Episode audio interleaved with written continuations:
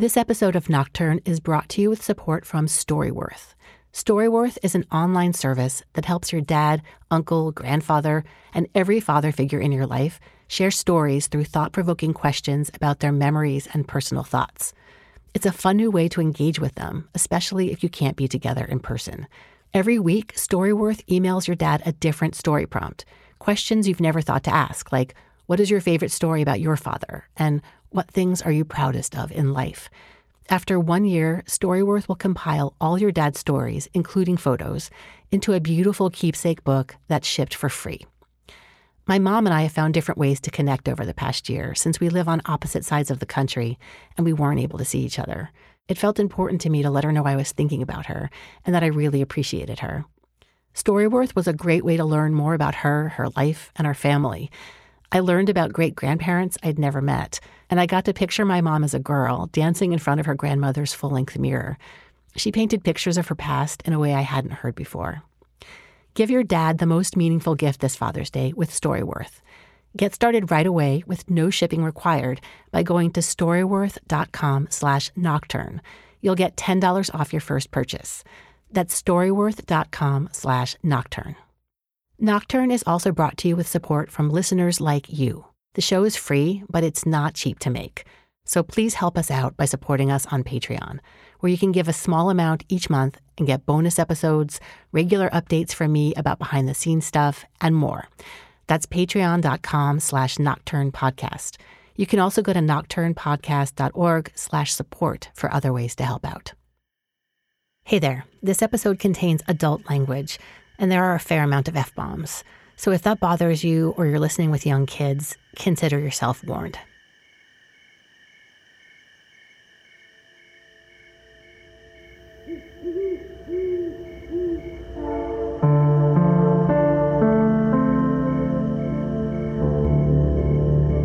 You're listening to Nocturne. I'm Vanessa Lowe.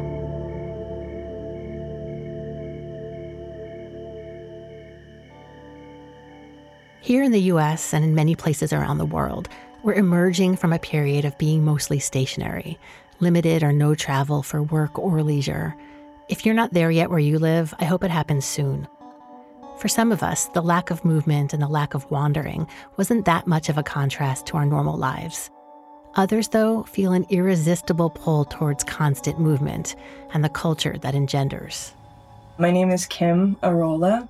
I'm 36 years old and I am in Vallejo, California. I'm a writer and a musician, and I'm a graduate student of creative writing at San Francisco State University, where I'm also teaching a creative writing 101 course. I grew up here in the Bay Area, but my mom is from Austria, and so I hold dual citizenship in Austria, and I was there um, many summers throughout my life. So I would spend three months there and then come back here and go to school and so I always had in my mind that there are other places in the world that that this city that I live in isn't everything. And I wanted to explore them. I always have this sense of wanderlust. Kim had a health scare when she was 19, and around the same time, her grandfather died. Those two events had a profound effect on her. Around that time, I just thought, fuck it. Like, if there's something I want to do in life or something that calls to me and I don't even know why, I, there's just this urge like I need to go, I need to do this thing, and a lot of that has had to do with traveling. I kind of dipped into traveling slowly. I took a road trip in my car, and that turned into a nine months of traveling around the country and staying at different friends' houses. But eventually, I ended up in Kansas City, and I met these two train hoppers and as soon as I heard that you could do that, that you could actually get on a freight train and just go where it was going, I thought, I have to do this. This is something I have to do in my life. They were staying at my neighbor's house, and I started talking to them. And I, you know, they told a lot of stories, and a lot of those stories seemed kind of like fables or fairy tales. They were just, it, it was kind of this idealized traveler lifestyle, but it did turn out to be very much like that. I mean, it was difficult, but it was also this way of living that w- felt real in a way that I couldn't find in society.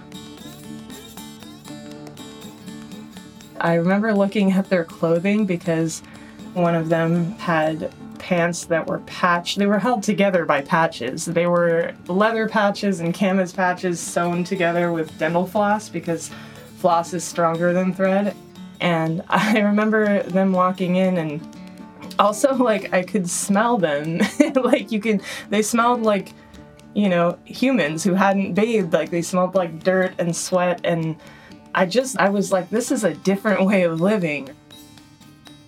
I knew I'm going to do this someday before I die.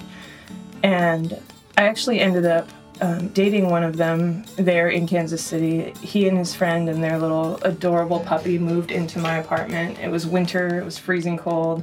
I would walk next door to the community college every day, and they would go downtown and play music, busk for money and then they'd come back home with some whiskey and we'd eat bologna sandwiches for dinner and we'd hang out and it made my apartment feel like home i really connected with their culture and the way that they were experiencing life i recognized something in what they were doing that i needed to be doing it it just felt like this day-to-day life that i had with going to school and working even though i loved going to school i loved my classes it's like there was something underneath the structure of things of like regular normal life that I wasn't getting and I saw that in them, right? It was just this irresistible draw toward this unknown, this experience that just seemed real in a way that I hadn't been able to encounter. You know, there are these things in life that you just feel called to and you know that they're risky, but like if you don't do it, you know that you'll always wonder. So we'd hang out together and watch movies that we had rented from the blockbuster across town. And one of those movies was Oh Brother, Where Art Thou, which they loved that movie. And it's kind of about wanderers, you know, it has a lot of that culture in it that these two traveling kids I met embodied you know, like my boyfriend played guitar and he would play like old country music. And I just had this image in my mind of being out there on the road and kind of going back to a former time, you know, like a, a simpler time,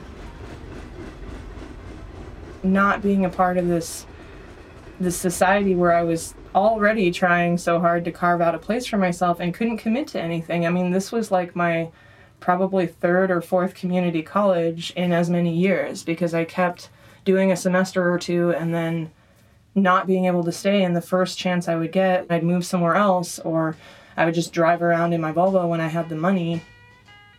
So I was already unable to be in one place and when I met these guys there was really this kind of idealized version of this old-timey culture Kim's boyfriend ultimately decided to hit the road again. She stayed behind. I was afraid to kind of push myself into that culture. I didn't want to assert myself into something where I wasn't a part of it. I didn't want to presume that they would take me into that, even though I was dating the guy. So when he left, I had a really hard time emotionally, and I ended up calling him and saying, Hey, did you leave because you wanted us to break up, or did you just leave because you had to hit the road?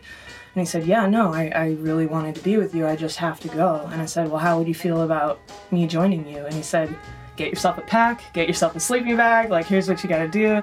So I gave my notice of leaving my apartment and I used the last of my money in the bank to buy a ticket. I think I hit the road with like $100 in my pocket, and in the years following, that would come to feel very fortunate, like very rich, you know. So uh, I had a hundred dollar bill, and that was it. Boyfriend met her at the airport, and his parents drove them into town. And I kind of thought, you know, maybe they would take us to their house, and we would. I would rest for a few minutes or have some dinner, and then they'd bring us somewhere pretty, like a park or something. I had this idealized version of myself with a with a bindle, you know, and a bandana, uh, and I had brand new gear, brand new backpack. Um, but they picked us up and they took us to technically it was a park, but it was a concrete park um, in a busy downtown area of Tempe, Arizona. And we sat around and we immediately met some other traveling kids. And that's what we were all in our 20s, but we all called each other kids. You know, it was very much like a Lost Boys, like never grow up kind of experience. And that first night, I got a ticket for being in the park after hours. When the police came that first night, I was scared. I had not had a lot of run ins with the police in my life. You know, I'd been pulled over for speeding, maybe, or gotten parking tickets, but you don't even really interact with anyone. So that was something that really solidified this this feeling of like, well, now I've done it. Like I've jumped in to this culture. And so yeah, I was scared. Of, it was my first night there. We're hanging out with people I don't know. Um, I really just thought to myself like, okay, just listen and learn. Just watch and you know, stay quiet and observe and open yourself to this. And so when I saw these cops approaching, you know, I just kind of looked at my boyfriend and was like, what, you know, what do we do now? And watched what he did. And he was pretty street smart. He, he was very calm. Like, he wouldn't drink a lot before we jumped on a freight train. You know, he had these certain rules about how to survive out there. And, so we saw the cops approaching and we were just quiet, we are just waiting, and everybody kind of had this feeling of like, oh shit, here it goes again. But for me, this is brand new. I'm like, I have no idea what's going to happen. And they came up and they said, hey, you're not supposed to be here after hours. And I had no idea that we were even doing anything illegal. I didn't know that this was officially a park, and I had not seen any signs about it being closed, so I had no clue why they were even approaching us. If we were going to go to jail, like I had no idea what was about to happen here. So after they left, of course, I was relieved and then had that ticket in my pocket and thought, oh shit, like, you know, they have my, they took our IDs, so they had my parents' home address. I'm like, I'm probably gonna get a ticket mailed there. I'm gonna have to explain to my dad, like, what's going on. And later on, everyone threw their tickets into a bonfire. So I decided to do it too. And, and I could feel my heart racing. Like, I, you know, I grew up as a straight A student, I never got in trouble and I was thinking, like, do I just pocket mine and, you know, try not to be noticed not burning it? But I said, fuck it, like I'm I'm in. I'm in this now. This is my culture now and, and I did it also and that began eight years off and on of traveling around the country by freight train. we met about three people in that park, but by the time that we moved on to find a spot to sleep which was just off trail on like a jogging trail. It was kind of a kind of a valley below a jogging trail. There was kind of a ditch with a bunch of trees and bushes and by the time we found that we had left the kids that we initially met. It was just my boyfriend and I and he scoped out a good spot. He was like this looks pretty secluded. We went there we saw some other kids there and we you know when you walk up you want to like make some noise and, and greet them so they know you're not a threat. So we walked up and said, Hey, like, you know, is there room for us here? Can we find a spot? And just meeting those other travelers right away, there was a weird kind of instant camaraderie that I had been seeking or had not really. It always felt to me in society that, you know, I wanted to hear people's life stories and I wanted to tell them mine. And this is why, you know, I was also writing back then and I was pursuing the arts because I felt like those were a way of connecting with other humans in a deep way. I felt like we were all kind of playing this game in society and, and I wanted to get through that to something more real. And being out on the road, you meet somebody and you have time to just sit there and where did you guys just come from? What were you doing before this? Oh, what's, you know, if they were in this city before you where they will tell you, uh, here's a good place to busk, you know, watch out for this cop, you would share practical information and then you would share it was like we were really happy to see each other even though we didn't know each other. They would immediately start telling stories about the last town they were in. And we also everything was communal. I mean if you met a group of other kids you know if they had made some money busking and you had made some money we would throw it together and get a bottle of whiskey or you know get some food for the night or a pack of cigarettes. And then inevitably we'd end up sitting around in a circle as if there was a fire, even though there usually wasn't a fire because of legal issues with that. But we'd end up sitting around in a circle and telling stories about our lives or about stories we'd heard about other people's lives. And you got people in a very real way. And I, I fell in love with that. I just thought, this is it. Like, these values make sense to me. Kim grew up in a middle class house on a cul de sac where the neighbor kids would all play games in the evenings. Both of her parents had traveled a lot before they had kids. Once the kids came, her mom stayed home and her dad worked. And so it was in some ways like very sheltered and protected and um, magical as a childhood, you know? Kim's wanderlust wasn't about getting away from her family, and when she told her parents about her plans, they weren't totally surprised. So they both had these experiences of traveling. So when I when I told my parents my school semester had ended, my boyfriend had left the city, I was depressed because I missed him. So I remember calling my mom and saying, "Well, uh, it looks like I'm gonna start hopping freight trains, mom." And uh, you know, she she's a worrier. she definitely, you know, has anxiety over her children's safety. But both she and my dad and my sister and the people who were really close to me, they all said, Yeah, well, it sounds like you need to do that. Like, good luck, you know, fuck yeah, like keep in touch and we're excited for you. Be safe, please, you know. And it was the people that I didn't know as well who were like, Oh, you're throwing your life away they didn't understand my reasons for it. The first night in that park, I I learned a lot of things, right? I had to use the bathroom. So I walked across this busy, bustling street to the Starbucks, which is where my friends, my new friends had told me that you could go without being hassled. But immediately, even though I wasn't covered in dirt yet, you know, I felt that I was a part of this culture now because when I walked in that Starbucks, I felt like the normal patrons of Starbucks were looking at me weirdly. And I didn't, I couldn't afford to purchase anything. I was trying to make this $100 last. So I used the bathroom and I looked in the mirror and I was wearing makeup still because I typically would wear like foundation and a little bit of eyeliner. And I thought, what's the point of this now? You know, all these people I had just met didn't wear makeup at all. And I thought, I'm not going to have, you know, a sink regularly or a mirror. I didn't even bring a mirror. And I thought, okay, like I'm going out there now. I'm living like them. Like I think these people are beautiful and they're not adorned in the way that I'm used to being in society. So I'm part of it now. So I washed it off.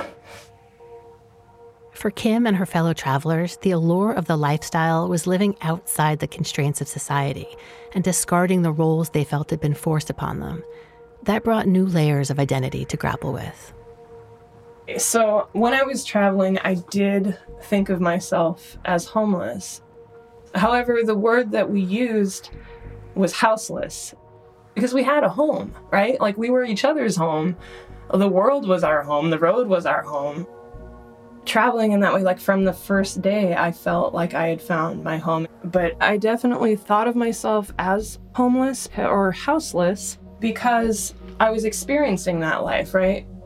Even though I was fortunate enough to be able to come back to my family if I wanted to, but like on a day to day basis, I still had to find food, I had to find a way to get my medication, I had to find a spot to sleep at night. Whether homeless or houseless, being untethered to a place means a fair amount of time must be spent figuring out where to sleep. It wasn't predictable whether we could find a place in the daytime or whether we'd have to search around at night. And there were these little communities that you would find, you know, where you could, you know, it, it would be getting dark. You would walk up to a spot and try to introduce yourself and see if it if they were okay with that, you know. But there were other times, I mean, there were a lot of times where we try to squat in an abandoned building and there are already people there and you know you get your little area set up and you try to be cool with everybody else and then somebody there or a group of people there are just loud and drunk and just kind of volatile and you feel uncomfortable or you feel nervous. Like these people are being loud. They're going to get the cops called. Like it's called blowing up the spot. They're going to blow up the spot. I would tell my boyfriend, like, I have a bad feeling about this. We should go. We'd find a spot maybe under a bridge or Um, I think one time we actually found a way into like somebody's backyard, which I kind of feel weird about because I could see how we could scare somebody, but it was a big yard and we were hidden under like a giant willow tree and there was nowhere else to sleep in the town and we didn't mess anything up. So by the end of the day, you're really just trying to find a safe place to sleep. When I think about nighttime back then, back in my traveling years, uh, there are a few things I think about, one of which is just basic need for sleep and safety. Whatever else is happening, you know, during the day, it was always in the back of my mind. And, and I think it was in our minds because we would talk about it. If we didn't have in whatever town we were in a an idea of where we were going to sleep or a stable spot already picked out, if we didn't have a friend or a stranger who was offering their couch to us or a relatively safe corner of a park where we had been before, if we didn't have something already lined up, it was definitely in our minds like we would try to busk, we would play music, you know, we'd try to make some money and get some food and meet people. But in the back of your mind, it's like, where are we going to go tonight? And it's hard for me to function um, when I'm sleep deprived. Finding a place to sleep wasn't the only challenge. There were also a lot of factors that could interfere with getting good sleep. And so I learned then to to listen for noises that might be danger, but also to just kind of once it felt safe to go right back to sleep and get what sleep you can, you know, because you weren't always going to be able to get enough. So there was definitely that aspect of nighttime of I just my body needs to rest. I've been walking with a 40 or 50 pound backpack all day around the town or I've been on a train, you know, sitting there like maybe wet from the rain or cold or like eating out of a can like it's just it's taxing on your body even if you're having fun and having a good time. Um, and then you, you really want that rest and replenishment that comes with sleep which you aren't always granted or you're you're never sure if you're going to be granted. Kim parted ways with the boyfriend who first introduced her to life on the road, but other traveling buddies were key going forward. I didn't travel a lot alone. There were always other people, like whether it was a partner or a group of friends or one friend, which, like, if you have your one traveling buddy, you call it your road dog. It's like they're more than a friend. They're not the same as my blood family. That's the person that you go through things with as if they are your spouse or something, but it's not necessarily a committed romantic relationship. It's just your your partner, your buddy every day. So I would have road dogs, you know, and I'd have groups of people.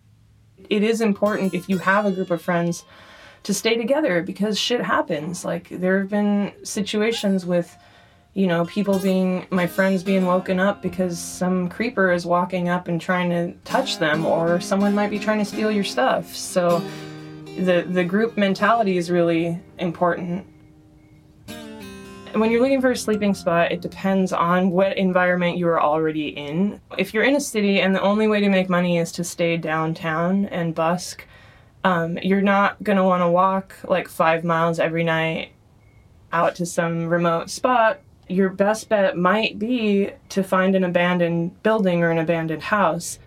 But that comes with a lot more risks than just sleeping outside. It's it's much less discreet. You have to figure out a way into it, and you know you don't know who the people around it are. Um, it's it's just like you get in a little bit more trouble for that breaking and entering than you do for just sleeping behind a bush.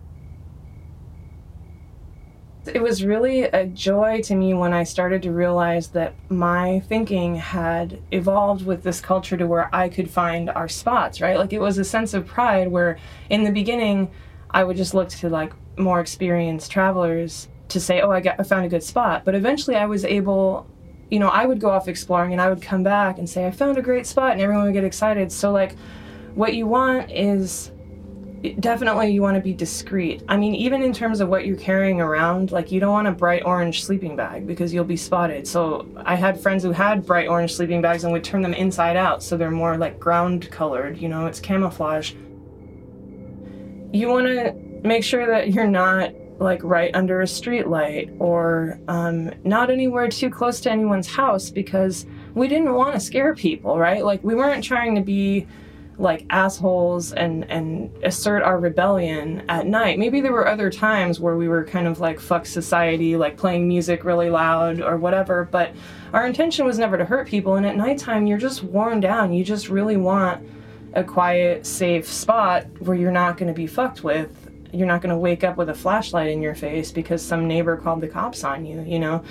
And we were woken up by the cops quite often. It got to the point where it just became something that I was used to disrupting my sleep and I was no longer even so afraid when I would be woken up by the cops. I would just hear, you know, you're in a dream and then you just hear, "Hey, time to get up. Wake up. You can't be here. You can't be here." And there's flashlights shining in your face and you just feel more like, "Oh, not this again." It's like it becomes an annoyance rather than you know, a fear over time. I mean, it's still terrifying, but it's just happened so often that, like, eh, you know, in Tempe, it was several times a night sometimes. And they would be on horses, right? We would be sleeping off trail and you hear the horse hoof, you wake up to horse hooves, and then there's flashlights in your face. And it's just, you just think in your mind like god damn it i just I'm trying to sleep. I'm not bothering anybody. No one can even see me. Like somehow you guys found me.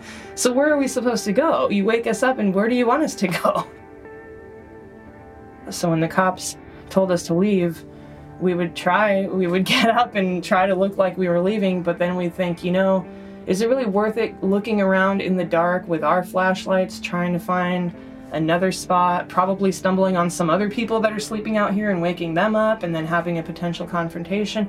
Or should we just act like we're leaving, wait till they're gone, go back and risk being woken up again in a few hours and getting a ticket in the morning? I mean, that was really the easiest thing, you know? So we just wanted to go back to sleep. We were tired.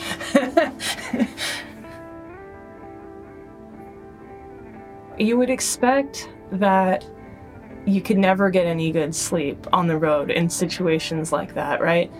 But in some ways, it was the best sleep of my life because it was so needed by the end of the day after every day looked different, right? Some days were just wonderfully magical, you know, meeting new people, like sharing music, sharing stories, and there's other days where you get hassled by the cops six times, like your friend goes to jail. It's never stable, it's never predictable, and we're walking miles every day. So by the end of the day, if you can just find your sleeping spot, especially if it's with a group of people that the energy feels good, there's nobody being volatile or aggressive and you you have everything you need like a couple snacks and a guitar and some dogs and some friends and sitting in a circle. If you can find that and then you have your sleeping bag and you know that if anything happens there's a bunch of people around you and there's dogs who will bark and alert you to it and you sleep with your knife in one pocket you know and your phone and your wallet in the inside pocket and you sometimes i would sleep with my boots on but mostly i would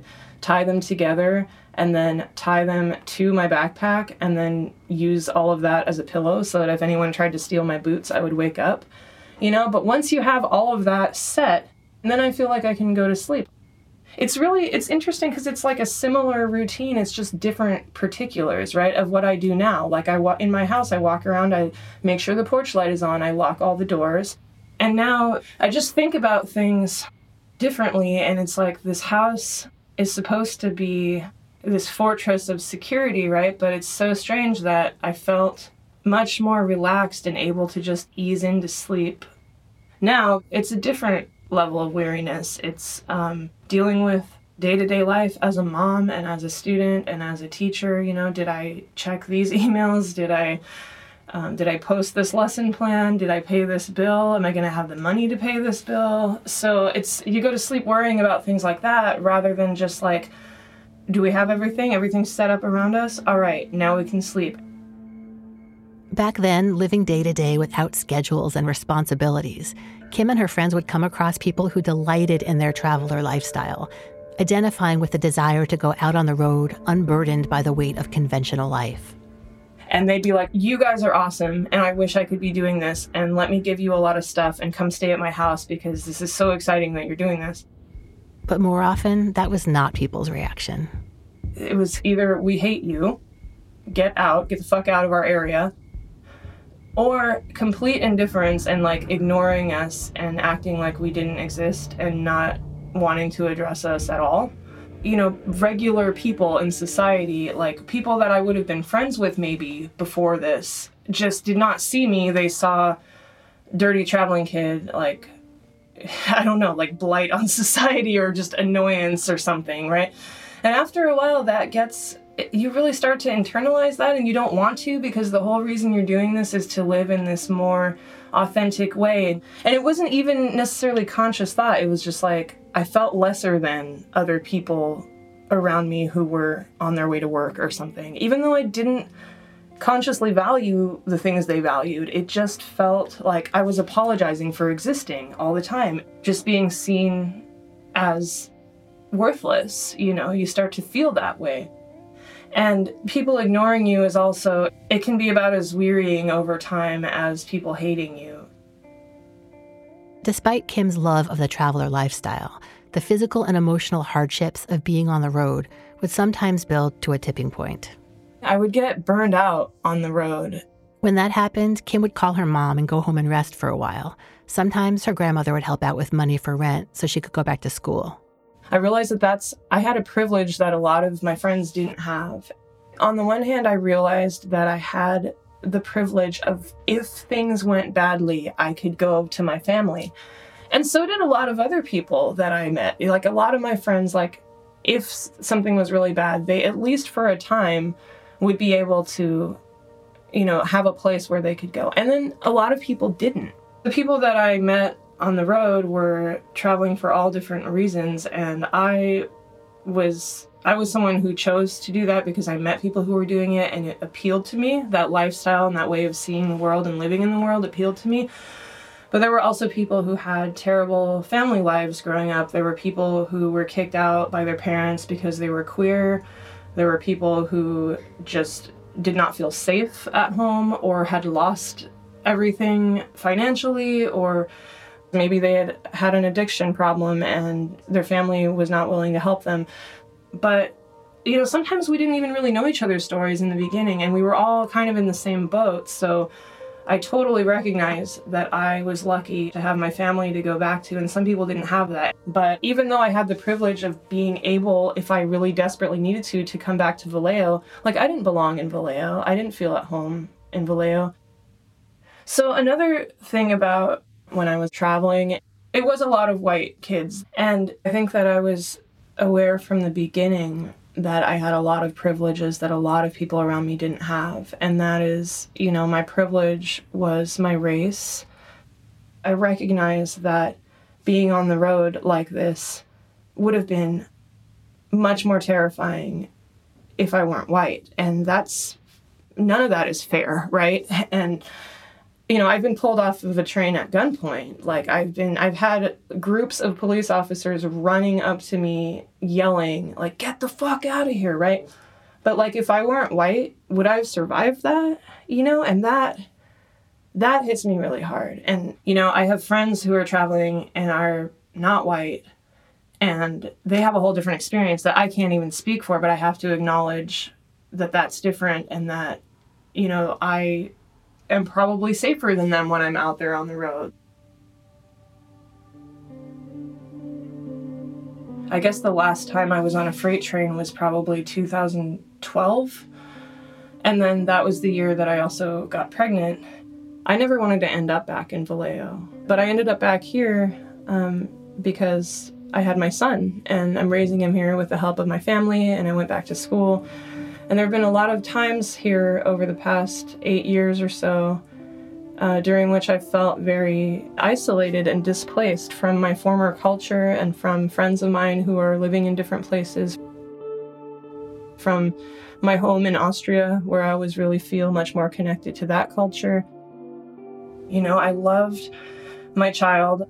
I appreciated my family um, and extended family who were helping me take care of him and supporting me when I went back to school and everything. But I did feel very trapped in Vallejo. And it's taken a long time for me to really kind of establish a home here. And I have a roommate who's my best friend now, and I have like my family here. Kim stopped hitchhiking and hopping freight trains because she had her son. She still traveled around with him by car up until last year, when the pandemic made even that impossible. But that life she had before, she may never have that again. I think I'll always miss traveling in that way. Even though I love the life that I have now, there's always things that I miss about that kind of freedom, that kind of spontaneity and adventure and community and, and bonding with like your one traveling partner who's your road dog. You know, you wake up and you say, Well, what are we going to do today? How are we going to make money? How are we going to eat? Uh, where would you like to go? I don't idealize it now, like, I don't pretend like there weren't hard things about it. And, and I do appreciate having the safety and um, having a home now that I didn't have for that time or had given up for that time. But I think I'll always miss that feeling of just being in the present in a very real way, you know, focusing on your immediate needs and focusing on the people around you without playing the game of a job and bills and, you know, rent and just how to fit into society and its structures. I, I will always kind of miss having that time in my life where I was able to live without that for a while.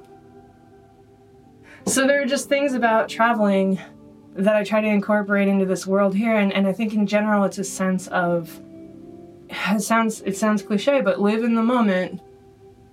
Put aside societal bullshit. Don't let yourself get sucked into that. Like you might have to deal with it. You might have to deal with bills and paying rent and worrying about the future sometimes, but like allow yourself that and then remember what's actually important, right? Play music, laugh, um, be communal, cook together. We're into allowing travelers to come stay here. I want my home to be the best of all the homes that I was allowed into when I was traveling. It's interesting to think about when I stopped traveling because that's such a vague boundary. It's not black and white, right? So, traveling was a lifestyle that I still try my damnedest to retain, like the spirit of it. I think that same attitude of being open and seeing every day as a possibility for adventure and surprise. And even if that makes you uncomfortable, and even if you're not able to predict how it's going to go, I want that to be my world still and the world that I raise my child in.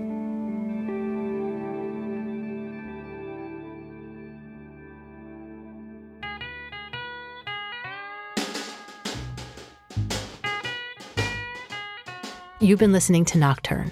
I'm Vanessa Lowe. Nocturne is produced by me and was created by myself and Kent Sparling, who also composed the theme music. Other music in this episode is by Miles Boisen, David Hughes, and Kent Sparling. Thanks to Storyworth for supporting Nocturne. Give your dad the most meaningful gift this Father's Day with Storyworth. Get started right away with no shipping required by going to storyworth.com slash nocturne. You'll get $10 off your first purchase. That's storyworth.com slash nocturne for $10 off. You can find more information about Kim, who goes by the name Naraya Rain for music and art, at our website in the show notes for this episode. That's at nocturnepodcast.org. While you're there, check out ways to support Nocturne if you don't already. The support tab is at the top of the page. Thank you so much if you contribute already. Till next time, thanks for listening.